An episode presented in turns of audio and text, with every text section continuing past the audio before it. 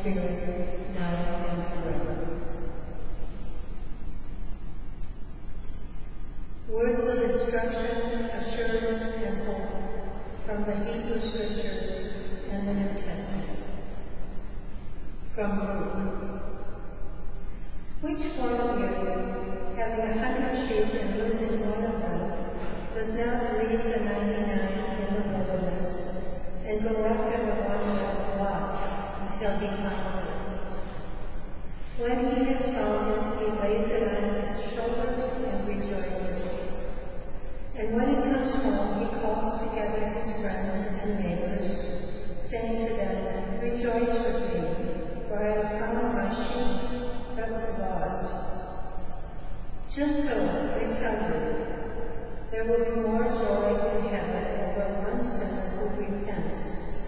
Then over 99